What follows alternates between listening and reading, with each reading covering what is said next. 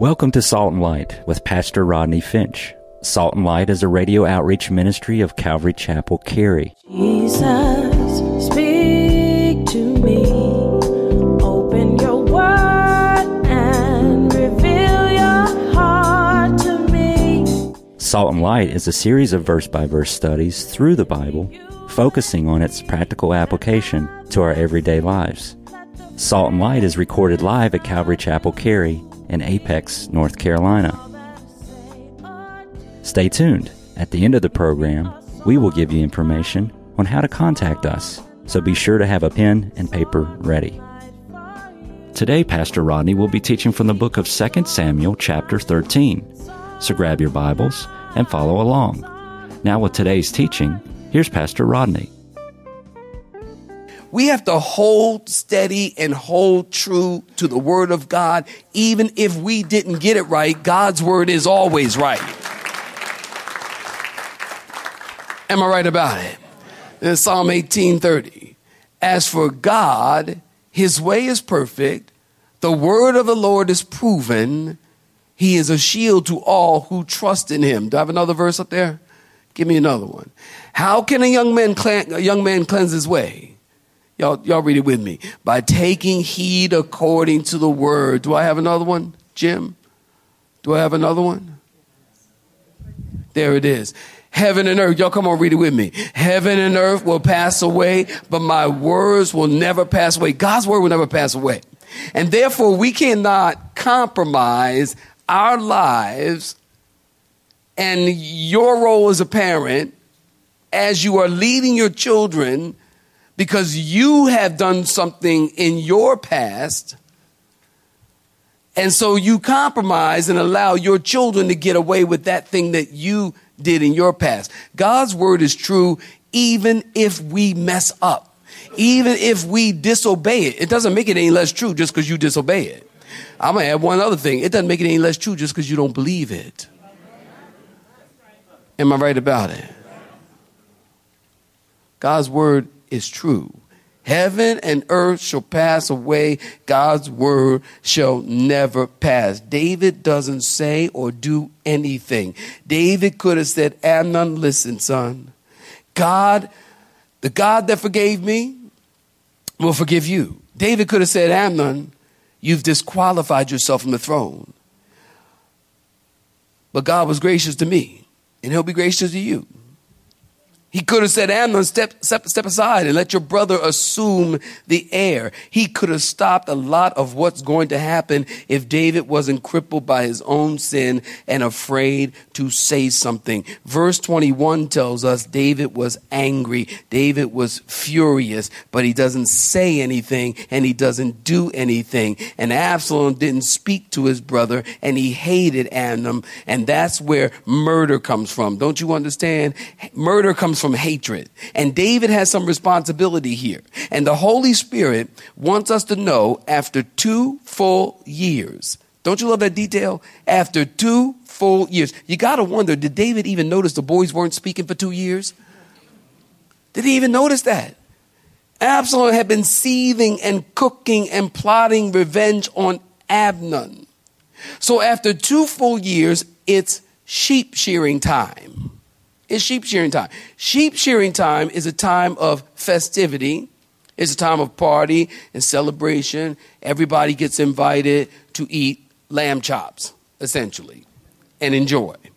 Verse 24 Absalom invites David and all the servants to the party. Verse 25 David said, No, it's too much, too many of us. You guys go ahead. And David gave them the blessing. Like, you know, when you pray, when people leave and you pray for like traveling mercy, like, Lord, you know, go with them, Lord, be with them. Cover them, Lord. Keep them from car accidents and, well, you know, that kind of thing. Traveling mercy. He prayed for them, blessed them.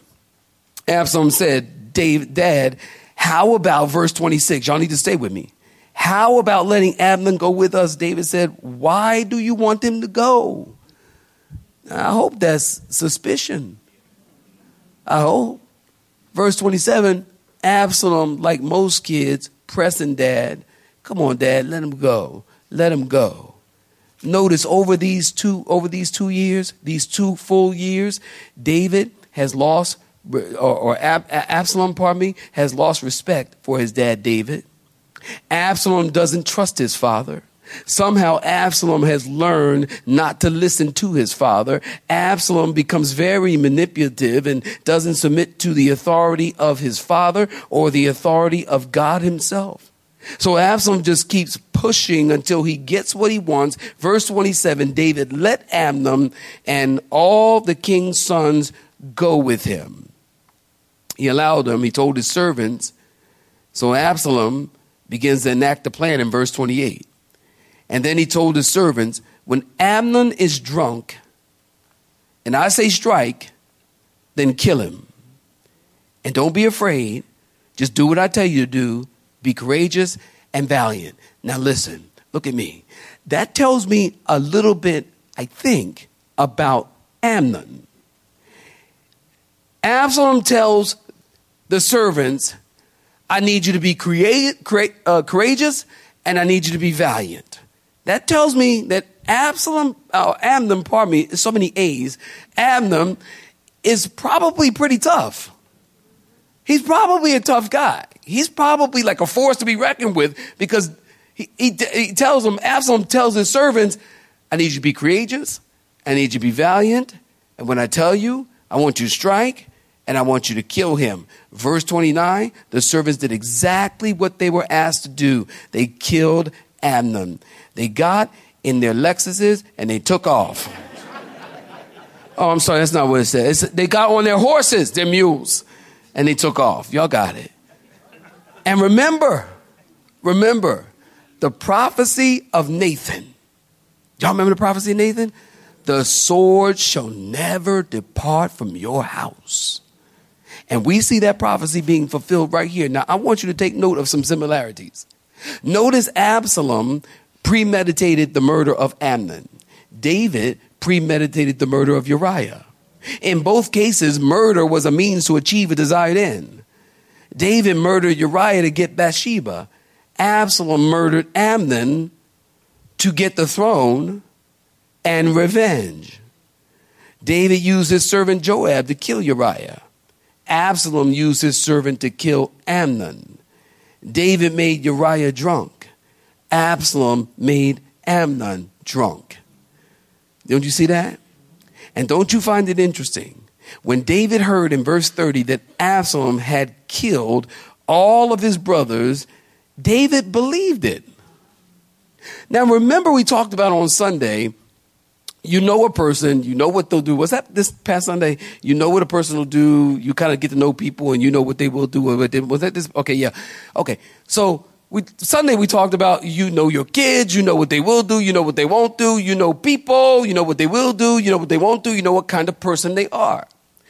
It is kind of interesting for me to see that David was told that Absalom had killed all of his sons or his brothers, and David believed it. He automatically believed it. It's almost like David thought Absalom was capable of something as heinous as this. And I find it interesting that David reacts with mourning instead of disbelief. He tears his garments and he lays down on the ground. In verse 31, his nephew Jonadab said, Uncle David, all the boys aren't dead, just Amnon. You know, he raped Tamar about two and a half years ago. Didn't you know that? And nobody knew the story as good as Jonadab because he told him how to do it. Jonadab in verse 33 said, Hey, Unc, cheer up. You got plenty of sons left. Don't worry. Well, look at verse 34. Then Absalom, in verse 34, y'all with me? And then Absalom fled. And the young men, man who was keeping watch lifted his eyes and looked, and there many people were coming from the road on the hillside behind him. And Jonadab said to the king, Look, the king's sons are coming. As your servant said, so it is. And so it was, as soon as he had finished speaking, that the king's sons indeed came, and they lifted up their voice and they wept. Also the king and all of his servants, they wept very bitter, bitterly. But Absalom fled and went to Talmai, the son of Ammihud, king of Geshur. And David mourned for his son every day. So Absalom fled and went to Geshur. and was there for three years. And King David longed to go to Absalom, for he had been comforted concerning Amnon because he was dead. Stop right there, saints. Absalom is branded and banished as a murderer. Absalom went to Talmai, but he didn't go to a city of refuge. Now you remember Numbers 35, write that down, read it in your own time. Numbers 35 tells us there are six known cities of refuge. A city of refuge was a city that you could go to in the event that you accidentally killed someone. For example, if you're walking along with your friend and y'all talking, y'all yucking it up, and all of a sudden you just gotta, man, bam, and you hit him, and he trips, he falls, hits his head, and is killed. He dies. Well, you, if you can get home, pack your bags quick enough, take off running, and get inside of a city of refuge, his family can't come and kill you if you can't get in before they catch you, they can legally kill you. If you can get in the city and the family, they might be like one block away and they're on you. Cause family will be on you, okay? They're on you. And, and, and, and, and so you get in the city and, and you're safe. It's almost like I'm safe. Nah, nah, nah, nah, nah. Safe. You can't get me. You can't kill him. There's a city of refuge. So it's interesting that Absalom couldn't go to a city of refuge because this wasn't an accidental death. Absalom runs to his grandfather, his mother's father, Talmai. Verse 35 Finally, all the boys are making their way home, and everybody has a moment, and they cry together, and it's a hard time for the family. And three years go by, and David mourned for Amnon every day. Think about that. David lost two sons and one daughter. Absalom is gone out of his life. Amnon is dead and Tamar is ruined. And all of this is the result of one moment of sin in David's life with Bathsheba. Saints, are y'all listening to me tonight? All of this is the result of one moment of sin. Question Was it worth it? No. Not in light of the sword shall never depart from your house. David, because of this thing that you have done, there's always going to be problems in your home. One moment of sin causes all of this. This is why your sin has a repercussion, a ripple effect. It's almost like when you throw a stone in water and the ripples go out. That's how sin is. And I remember early in my Christianity, I remember doing some stuff, saying some stuff. Me and Elvira probably been married three years or something like that. We've been married how many years now? 33? So that'd be 30 years ago, right? And uh, I would say to her, hey, what I'm doing ain't hurt nobody.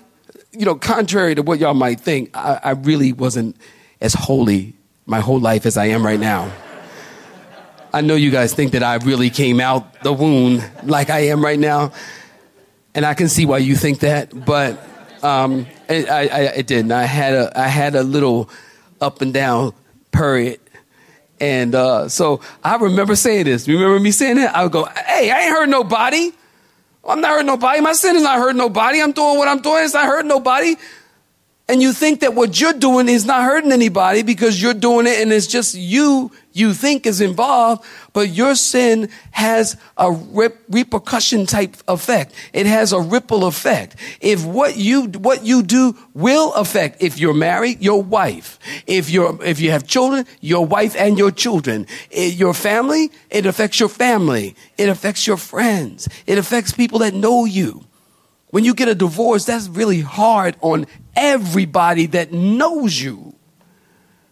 Sin has a repercussion type effect. And David's one sin with Bathsheba is now working its way all the way through to his family where your son is raping your daughter. And was it worth it? And you've heard me say, haven't you? Sin will take you further than you want to go. You'll stay longer than you want to stay, and you'll pay more than you want to pay. That's true. Was it worth it? Gotta wonder if David is thinking, was it worth it? You know, I read this story today talking about revenge. I heard this story today of this soldier who was fighting over in Iraq who received a letter from his girlfriend that she was breaking up with him. And in the letter, she asked if he would return the pictures of herself that she had given him because she needed them for a bridal announcement. Well, the soldier was broken. I know. The soldier was brokenhearted and he told his friends about the breakup and her request. And so the guys came up with an idea.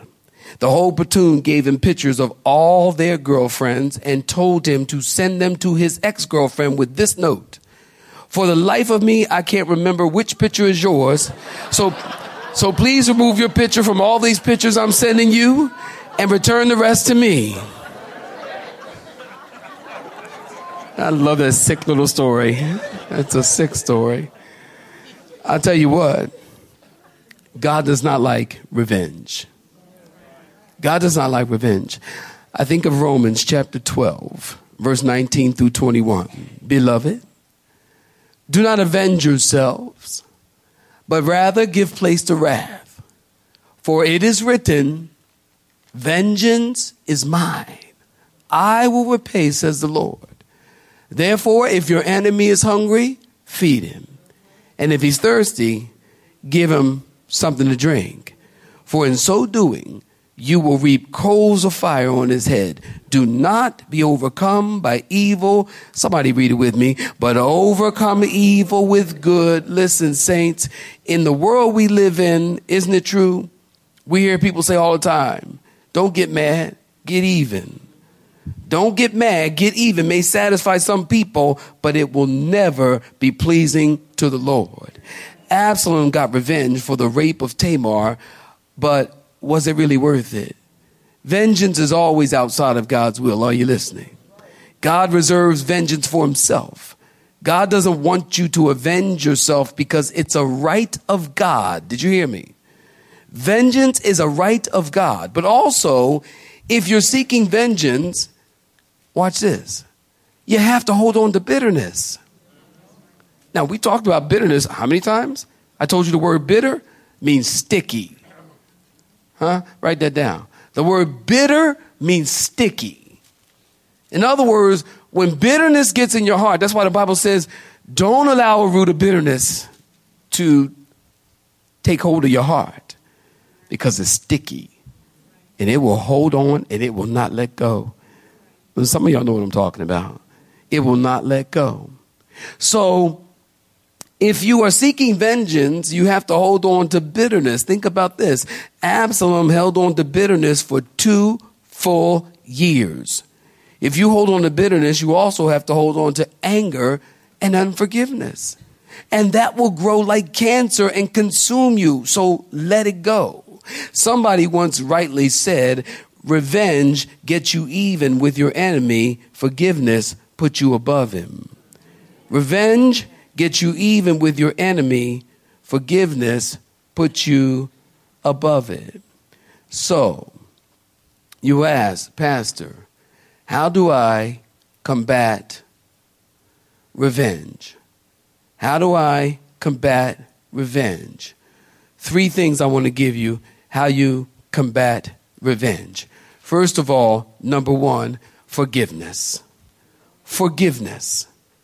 Forgiveness. Number two, love. We'll talk about them. And number three, finally, let go and let God. How do you combat revenge and vengefulness? Forgiveness, love, and let go and let God. First of all, forgiveness. I can't help but think about Jesus. Jesus, who was nailed to the cross. And he said in Luke chapter 23, verse 34, Father, forgive them, for they do not know what they're doing. Now, in one sense, listen, they knew exactly what they were doing and probably didn't care. Although Jesus knew that they had no clue that they were driving the nails into the hands of the King of Kings and the Lord of Lords. They didn't know they were crucifying an innocent man. They didn't know they were driving the nails in the hands of the Savior. Instead of Jesus having a heart of vengeance toward them, he asked the Father to forgive them. Forgiveness. How do you deal with vengeance? Well, how you deal with a vengeful heart? You want to you want you want to take vengeance on someone? I'd encourage you not to do that. Vengeance is mine, says the Lord. You should, number one, forgive them. Number two, love them. I think of uh, Leviticus 19, 18. You shall not take vengeance, nor bear any grudge against the children of your people, but you shall love your neighbor as yourself. I am the Lord. Love them. Uh, projection. Do I have another verse there? I thought I had another verse there. I don't? Okay. I'll find one later. Love them. Love them. Oh, here's one. Jesus said that they will know that you are Christians by your love for one another.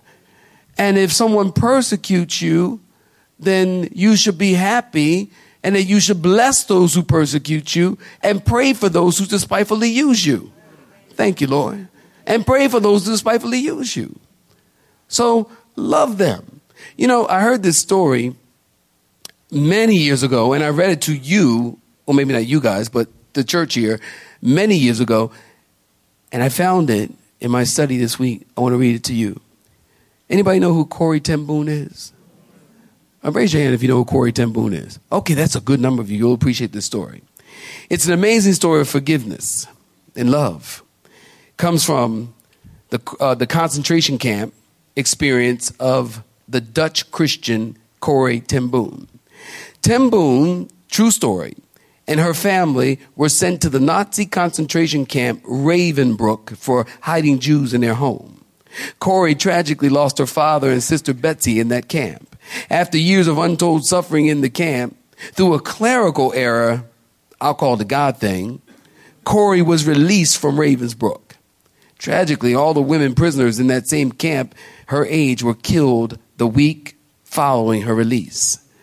Corrie spent the rest of her life as a self described tramp for the Lord, speaking of God's work in her life during this very difficult time. And some years later, after one of her church meetings, Corrie met face to face with, with one of the very cruel, heartless Nazi guards that she had faced previously at Ravensbrück. He had humiliated her and degraded her and her sister. He stared lustfully at her while they were delousing in the delousing shower. He stood before her with hand outstretched and asked, Will you forgive me? And she writes, I stood there with coldness clutching at my heart, but I know that the will can function regardless of the temperature of my heart. I pray, Jesus, help me. Woodenly, mechanically, I thrust my hand into the one stretched out to me, and I experienced an incredible thing. The current started in my shoulder and raced down into my arm and sprang into our clutched hands. And then this warm reconcile, reconciliation seemed to flood my whole being, bringing tears to my eyes. I forgive you, brother. I cried with my whole heart. For a long moment, we grasped each other's hands, the former guard, the former prisoner. I have never known the love of God so intensely as I did in that moment. Vengeance or love? We should love people, not take vengeance on them. Vengeance is mine. Forgiveness and love, and then finally, let go and let God. Proverbs chapter 20, verse 22. Do not say, I'll pay you back for this wrong. Wait for the Lord, and he will deliver you. You know, one of the reasons why it's hard to wait, let go, and let God is because we're impatient. We feel God isn't avenging us fast enough. And so we want to take matters in our own hands. Listen, wait on the Lord. Let go and let God. And don't you know God's vengeance is always better than yours? I always like to think God can get them far better than you can. Okay? And then here is another thing. You take vengeance, but then you feel bad that you took vengeance. So taking vengeance on somebody really doesn't help. It actually doesn't only hurt them, but it also hurts you. So why not just leave it to the Lord, let go, and let God? Absalom didn't need to take vengeance. God would have dealt with Amnon. And now, because Absalom has disobeyed the Lord and disobeyed his father, we're going to find as we move through the chapters, he's falling deeper and deeper into sin. It's always good to obey God, saints. It's always good to do what the Lord tells you to do. And don't do what the Lord tells you not to do. Am I right about it? You have been listening to Salt and Light, a radio outreach ministry of Pastor Rodney Finch and Calvary Chapel Cary, located in Apex, North Carolina. Join Pastor Rodney Monday through Friday at this same time. For information regarding service times, you can contact us at 1 800 293 0923. That's 1 800 293 0923. You may listen to today's broadcast in its entirety by visiting the media library on our website at cccary.org.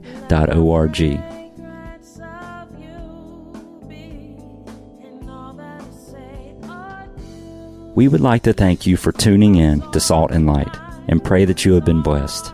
Until next time, may you be salt and light.